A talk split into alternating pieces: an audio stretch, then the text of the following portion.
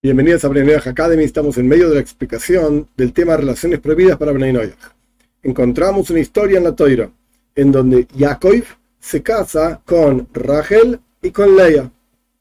Rachel y Leia eran hermanas, que entre paréntesis, Bila y Zilpa, que eran las otras dos mujeres con las que se casó Jacob, también eran hermanas. En la práctica, Rachel, Leia, Bila y Zilpa, las cuatro eran hermanas. Hay quienes dicen que eran de madres diferentes, en cuyo caso para Bnei ya aprendimos que no existe parentesco a partir del padre, sino que el parentesco es a partir de la madre. Esto ya lo explicamos, que un hombre no puede casarse con su hermana de parte de la madre, pero podría casarse con su hermana de parte del padre, y ya explicamos esto ampliamente, etc. No voy a volver a este tema. La cuestión es que Yaakov se casó con cuatro hermanas. Entonces, un Ben Noyach podría casarse con, por ejemplo, dos hermanas, tres hermanas, cuatro hermanas, etc. Por supuesto, como ya lo mencioné, esto toca una prohibición que la mayoría de los países occidentales aplican, que es la prohibición de la poligamia, y está perfecto.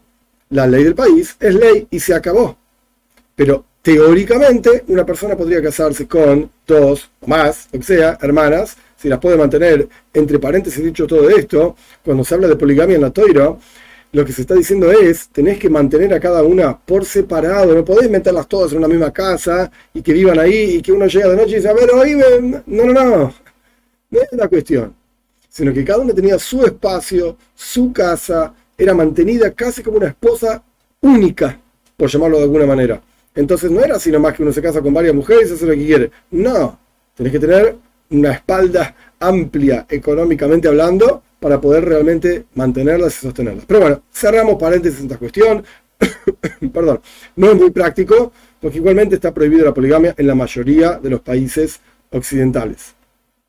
Yendo un paso más, ya explicamos, y esto no es que es un invento mío, sino que esto sale de un texto clásico, se llama Moire Nebuchim, la guía de los perplejos, el Rambam Maimonides escribe ahí en ese libro que el concepto de las relaciones prohibidas o las relaciones que incluso son desagradables para los ojos de la Torá destruyen la sociedad. Que esto ya lo mencioné, destruyen literalmente la sociedad. En la clase pasada hablamos de este tema. Ahora bien, en base a esto surge muy interesante que un juzgado de Bnei Noyach podría tranquilamente aplicar ciertas reglas más allá de lo que dice la Torá. Por ejemplo, como ya mencionamos, un hombre podría casarse con su hermana de parte del padre. un juzgado, un Beisdin, un juzgado, Bnei podría decir, señores, como de hecho en la práctica está prohibido en las leyes de los países, ya mencioné que la ley de países, ley, etcétera, etcétera, está prohibido casarse con la hermana. Ay, pero la Torah dice que se puede de parte del padre sí, de parte de la madre no. Ok, pero un, un un juzgado, Bnei puede aplicar leyes y esta es la novedad, puede incluso castigar, como el juzgado encuentre adecuado, una relación que el juzgado, valga la redundancia, juzga, encuentra que destruye la sociedad. Esto está totalmente permitido, es totalmente aceptable para Bnei. Por supuesto, hay que explicar qué significa un juzgado de Bnei cuál es la mitzvah, el precepto de los siete preceptos de dinim, de juicios, de establecer este, eh, corte de justicia con abogados y con etcétera, etcétera. Ok, esto es todo un mundo enorme, gigante en sí mismo. Es uno de los siete preceptos y sus ramificaciones. Pero aún así, cabe aclarar que esto es totalmente posible. Ahora bien, un paso más. Tanto hombre como mujer son castigados de la misma manera, exactamente, o porque la Torah los castiga, digamos, que no existe la pena de muerte, ya lo expliqué, etc. O porque el juzgado de decide castigarlos porque hicieron una cosa que el juzgado encuentra inapropiado.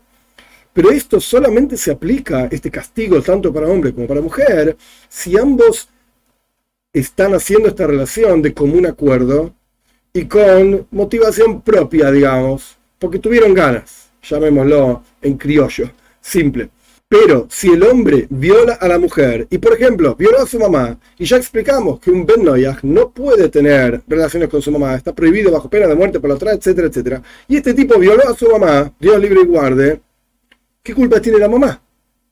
Ay, la Torah dice que castigamos a los dos, al hombre y a la mujer porque tuvieron relaciones prohibidas. Sí, pero acá hubo una relación forzada. Al hombre se lo castiga, a la mujer no.